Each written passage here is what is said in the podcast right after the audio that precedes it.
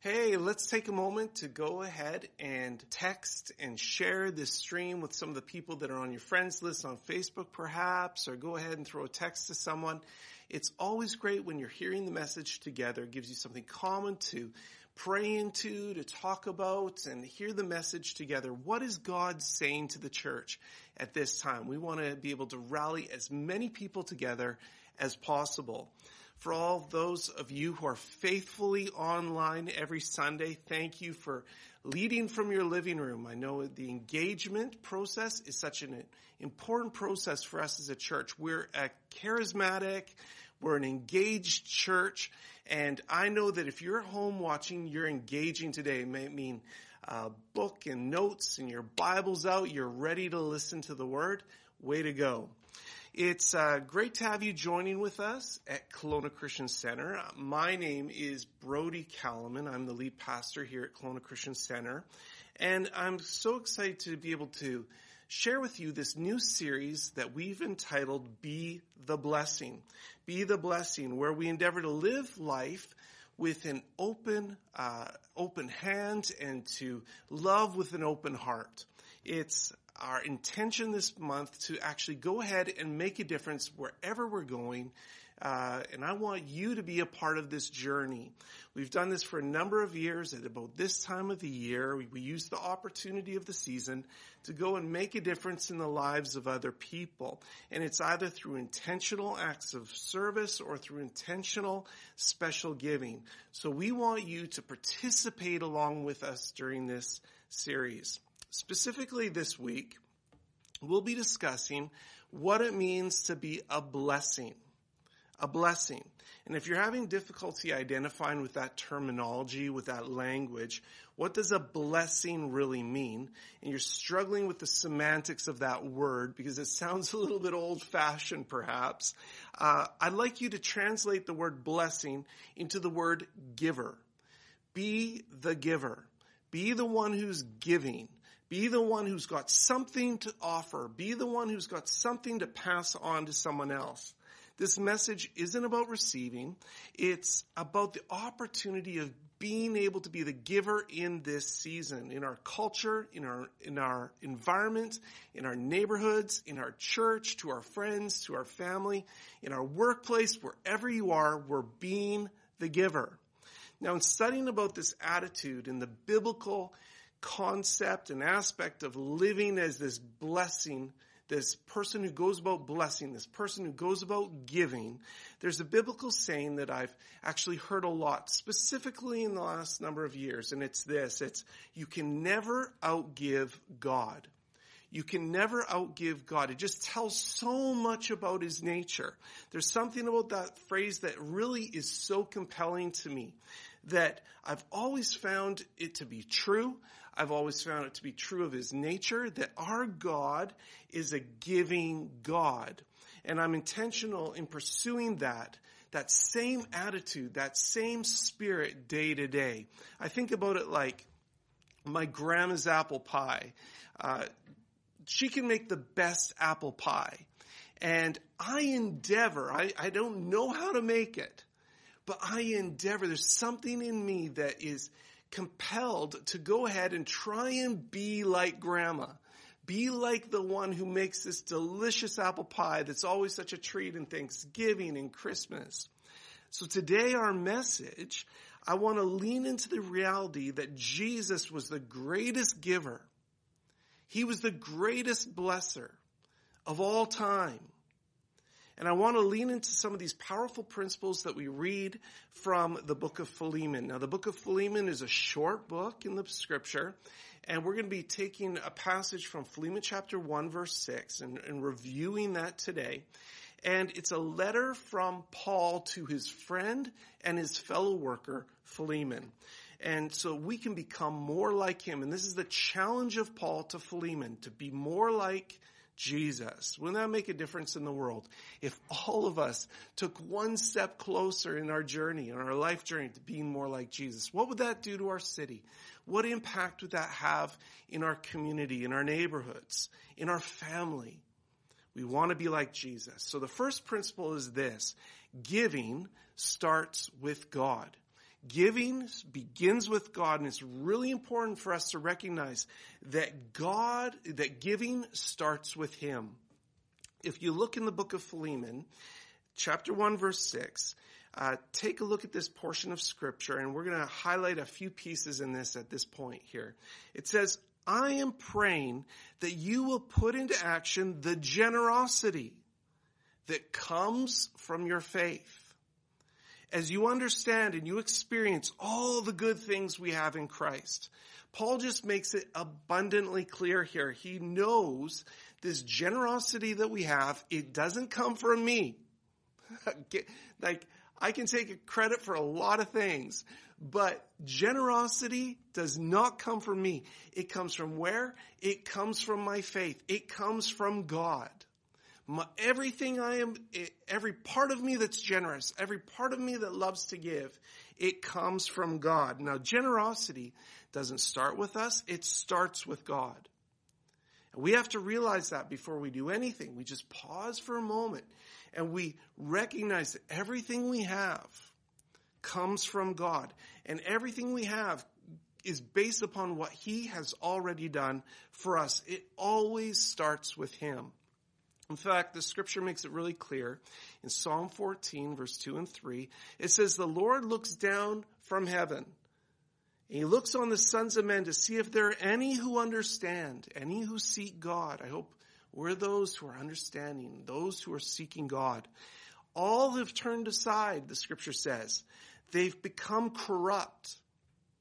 And there's no one who does good, not even one. Like there's no one here that has goodness inside of them. There's no one good, not even a, a little bit good.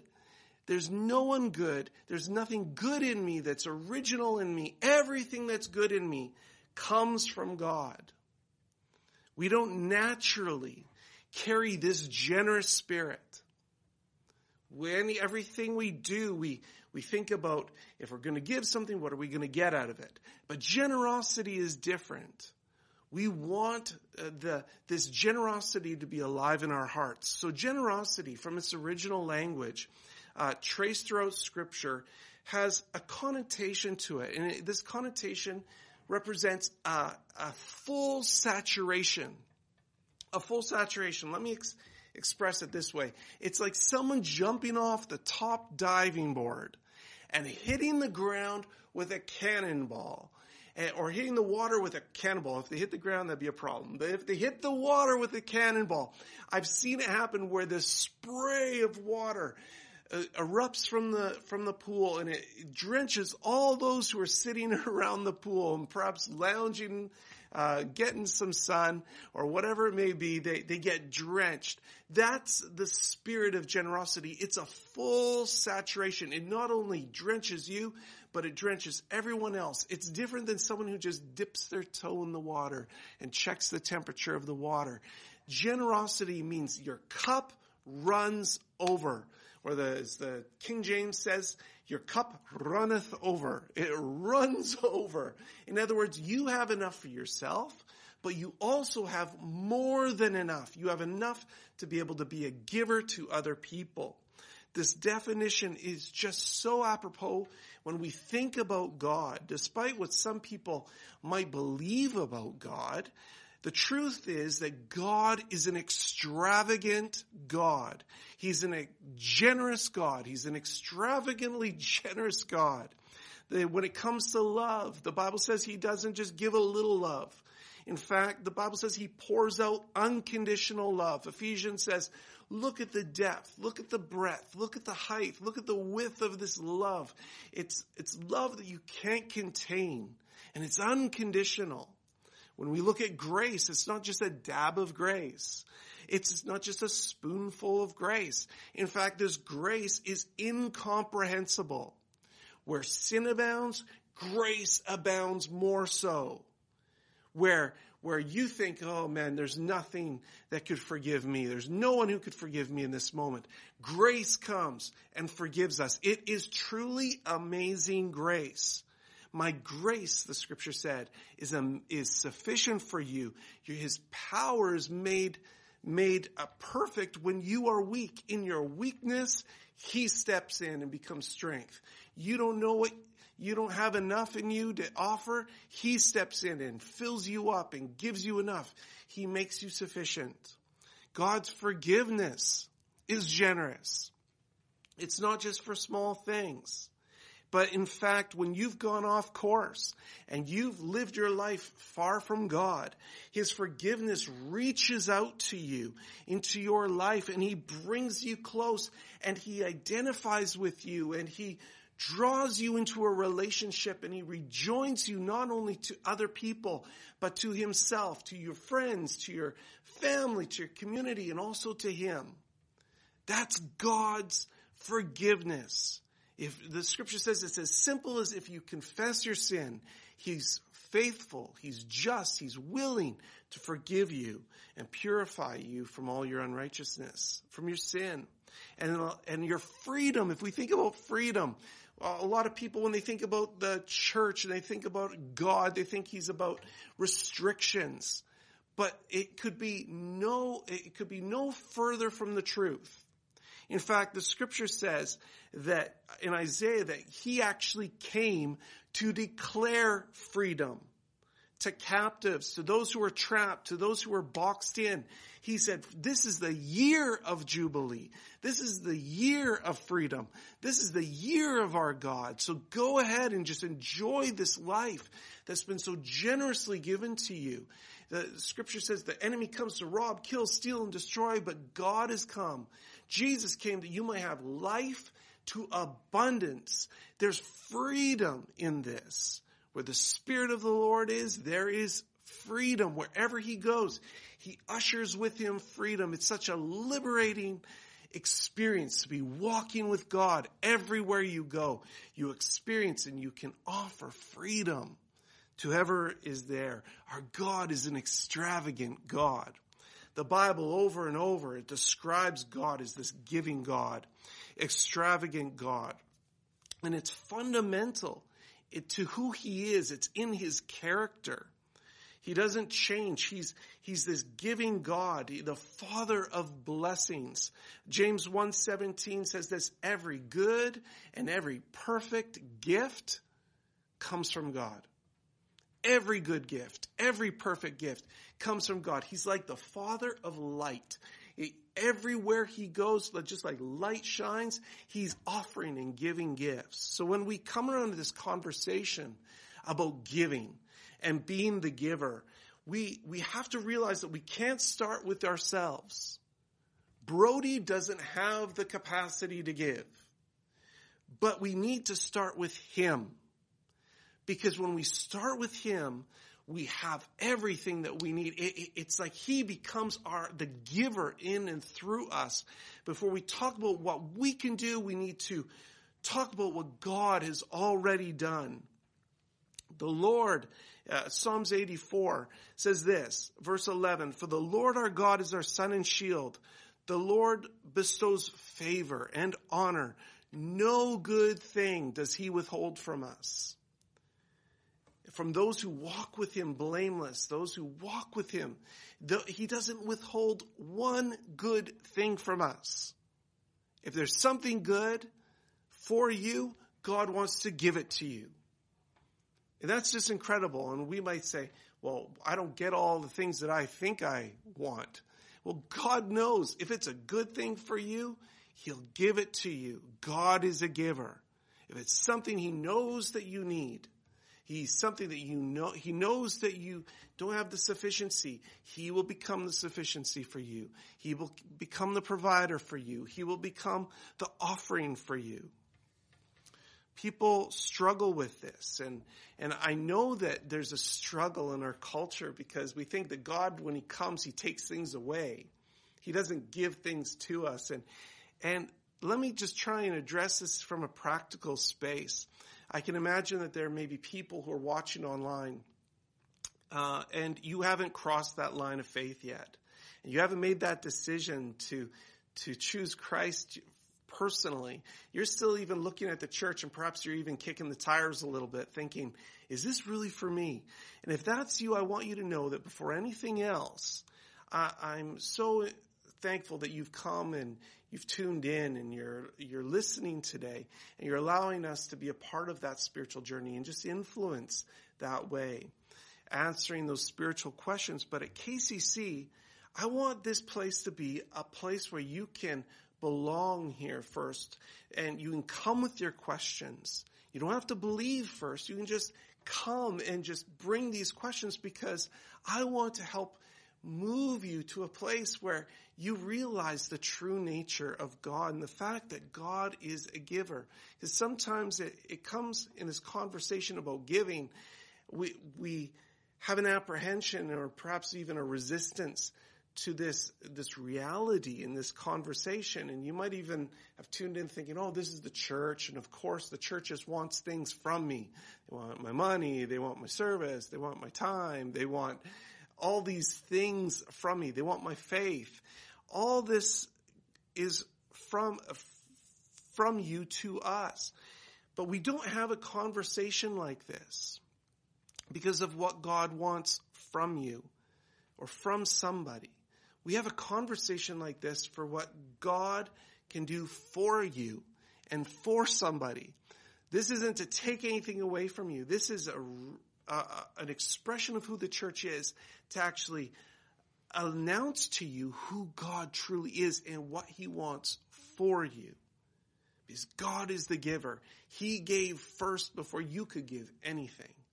God's already that giver and that doesn't change in him The question is, do we receive it or not? That's the question. Maybe this time you're joining us this weekend and the reason why you're here is not based uh, on what you'll be compelled to give. Perhaps today it's what you're going to receive and I understand that and I appreciate that and I want that for you. So don't see this as a message about taking. This is a message about you just receiving that God is a giving God and he's offering you something today. And that's a part of his nature and it will not change. So believe that today. We're recipients of God's grace and he chooses to give it to us. He chooses to give us that life and we appreciate it so much. So giving, number one, starts with God. Number two, giving transforms our hearts. Philemon says this, I'm praying that you will put into action Action happens because of something that happens in your heart, the generosity that comes from your faith as you understand and you begin to experience all the good things you have in Christ. Giving actually transforms your heart when you begin to understand and you begin to experience His generosity to you. It changes your heart. Giving transforms your heart you can notice that Paul is saying that giving, it starts with God, but certainly there's something that happens when we all put the very same thing into action. We begin to model this uh, example in our lives, we begin to apply it in our living, in our lives by living it out. We begin to understand and experience generosity. And when you begin to understand and experience generosity, it changes you you begin to understand and experience this, it changes you. You think, wow, generosity. God was generous with me and look how it changed me. If I was generous with someone else, how will it not only change me, but change others as well? When we understand and experience generosity, it changes our heart. You cannot experience the reality of God, a reality of His nature without having a conversion experience, a transformational experience in your own life. Paul said you'll experience all the good things we have in Christ when we put generosity into action. I've uh, noticed in my life that really people walk with two types of postures. They tend to walk through life with an open hand, open hand, or a closed hand and they walk through life open or closed. And this translates, and this could be no more true than it translates in their life. Because not only do people walk that way with an open or a closed hand, but they walk their, their life begins to emulate that spirit or that posture on how they walk. Um, I rem- this last week, as many of you know, was uh, October 31st. And October 31st, um, as usual, we actually at our home become a light on our street. And it looked a little different this year, but we become this, this, uh, party place on our street. And it's in our cul-de-sac and after a super busy evening of being able to throw candies down a chute down to the kids at the bottom of our, our driveway, um, we handed out candy. I decided, you know what, I'm going to start to scavenge a little bit of candy off my kids, right? Like every good dad should do. It's the dad tax, right, for Halloween. But I went to their um, their candy bags and I saw them sorting everything out on the floor and separating them all into chocolate bars. And they were going to start doing their trades. You know, I'll trade you two boxes of Smarties for anything because no one liked the Smarties. Maybe you do, and I'm I'm, I'm just sorry. We'll pray for you later if you like the Smarties. But but in this point, in this point, I looked at it and I knew what I wanted, and I was going to grab some of those that candy, and I went down to reach for one, and the response I got from my my boys in particular was a fervent, "No way, that's mine." And I knew it. I could see it in their eyes. I could see it in their posture. They were hoarding that candy. It was a mountain of candy. Did they have enough candy? They have enough for a year. But it was there. And as a dad, my question was this simply. It was like, at what point of this journey does this belong strictly to you? At what point in this journey does all this candy belong only to you? I'm not, if I'm not mistaken, I own the house. I own, I bought the costume. I went and dressed up the house and mom went walking down the street with you and provided the opportunity for you to go out and gave you the bag. And uh, now you're sitting on my floor in my place sorting out candy that you think belongs to you and you're going to hold back from me? Oh my goodness. It really hit home for me. and if you can see the spirit in it, I, I pushed it a little bit perhaps, but after realizing like my airtight rationale wasn't going to pass for the boys, uh, they gave me some candy and they were happy to do it. But I can't be too hard on them because I realize that that same posture is actually in my heart at times.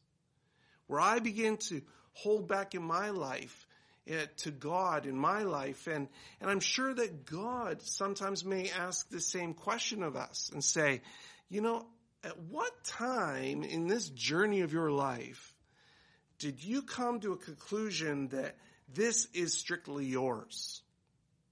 That you were produ- you produced this. That you have this because of what you did. And everything you have in your journey is really made possible because of the things that God facilitated for me in my life, for my experience. And, and God is literally the owner of everything. The psalmist even said it this way. He said, the earth is the Lord's, everything in it. It all belongs to Him. The world in it, all who live in it, it belongs to Him. But in my life at times, I like to hold things to myself. Everything I have belongs to Him. Eh, my, my car, my house, my, my everything, my, even though my, my investments have my name on the title, they belong to Him. Everything I have belongs to Him. The air I breathe belongs to Him. It's His, and He's been open with me. This is the core of Lordship. When you say, Jesus is my Lord, Jesus is my Master, you're literally saying, Lord, you have my everything. And really, he's either Lord of all or he's not Lord at all. He gets it all or he doesn't get it all. And in my life, I've chosen to, to say, Lord, it all belongs to you. Now, what do you want me to keep? What do you want me to hold on to? And if you're wise, we realize that God wants to do, it, what he wants to do is place resources in our hand in order to share them and be able to give them to others so that his kingdom, his message, his mission is accomplished. So we open up our hand to be able to release to others. Now, if we go back to these two postures, this open hand posture is really the posture we want to be living with. The person with an open hand has this intention to be a blessing to others. I want to be someone who lives with an open hand. I can enjoy what God has given me and then I can release what he wants in me to be able to release to others. When it comes to this open hand posture, I've realized that the people who live this way oftentimes are purpose driven, joy filled, peace filled, they're happy people. They've got a grace in them. They're always walking with their head up. They're not, they're not in any way um, postured to be restrictive. They're hospitable. They're, they're the type of people that you just love to be around. On the contrary, you have people who walk with a closed fist or closed hand. And those people who walk with a closed hand, if you know those people, they walk through their life and they walk through it with like a stingy spirit. They're always protecting and hoarding and covering things. They're always anxious about the things that they have and what they do have. And they don't realize that everything they have actually was given to them. And when they walk with a closed fist, there's a challenge to this because if you were to throw me something right now, I couldn't receive it. Because I'm walking with a closed hand. And so it keeps you from being able to receive from God. It keeps you from being able to receive everything that God has for you. So we don't want to walk with a closed hand. We want to walk with an open hand. And what Paul is saying here is says when you lean into God and you say, Lord, I have an open hand, an open hand, it will translate from the hand to the heart and it will move from here to here and be able to release back to others. God will give to you what he can't trust will flow through you. So we live our life, our best life is lived with an open hand and an open heart. So not only does giving start with God, but giving transforms our heart. And lastly, giving fuels the mission. Specifically, it fuels God's mission. There's a proverb and it says this, and I've discussed this with our Connect group at times. Uh, just this past week, I, I made this our discussion point. And I said Proverbs 11:10. It says, "When the righteous prosper, the city rejoices, the city celebrates. When the godly succeed, the city celebrates. And I haven't like really experienced that when people prosper. Uh, when people prosper, like you hear of Jeff Bezos, he made another could billion dollars, a few billion dollars, and he wants he's on track to being the next trillionaire, personal trillionaire. It's like I, I don't celebrate that. I don't celebrate it. And and so where's in this proverb? Where's the reality that when when people are prospering, then the city rejoices. Um, personally, I've had this, even had to look at my own heart and said, you know, when people prosper, do I celebrate? And I think about my friend who went out salmon fishing and I was on another boat and he was, he, he and his wife were on another boat and, and they came in and they came into the shore and they had their full limit of salmon. And I was thinking, man, that's so, I was, I was celebrating with them, but part of that celebration was a little bit, a uh, little bit internal because I was thinking, man, we're going to have smoked salmon and steaks. And I was just happy for them for the things that I could receive. And in that same spirit, I think that's where people begin to celebrate. And the whole city celebrates, the scripture says, when the godly succeed because the godly take the prosperity, take the success in life, take the blessing and they pour it out to the city. So when the city sees, sees the righteous succeeding, the righteous um, are, are, they know that those are the type of people that will give to others and bless others and be the givers. And when they come with that heart of success and they, the city knows that they'll become the benefactor of that success.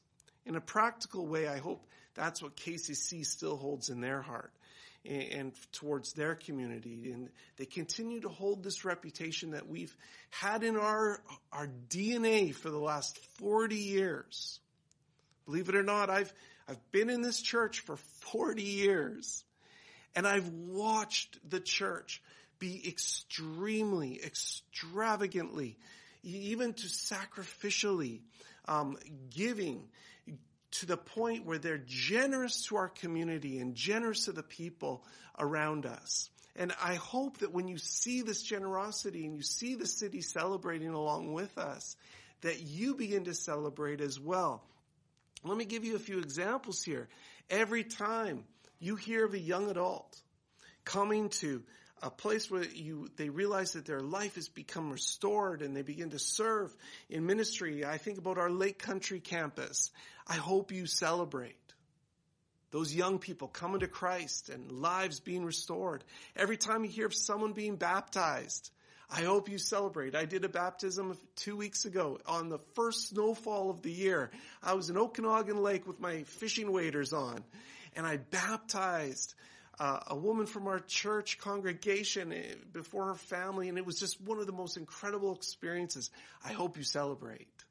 When every time you hear of someone overcoming addiction and moving forward in their faith from some of the counseling service and addiction services that we love to support here or from the organizations that use our facilities out at Lake Country. I hope you celebrate along with the community. When you hear of a student that's come to know Christ and found belonging and service and, and is connected and find, found life because of the ministries of, of our church youth program at KC Youth. I hope you celebrate. When you hear of a child taking a step closer in their faith through our KC Kids ministry, I hope you celebrate. When you hear of a person coming to Christ because of our delivery of Bibles in Thailand and our mission outreaches through Ethnos Asia, uh, through people from within our church, I hope you celebrate with them. When you hear of church expanding in Mexico and and churches being built and, and the expansion into our community and the service into our community and into the mountain communities in our, in Mexico. I hope you celebrate.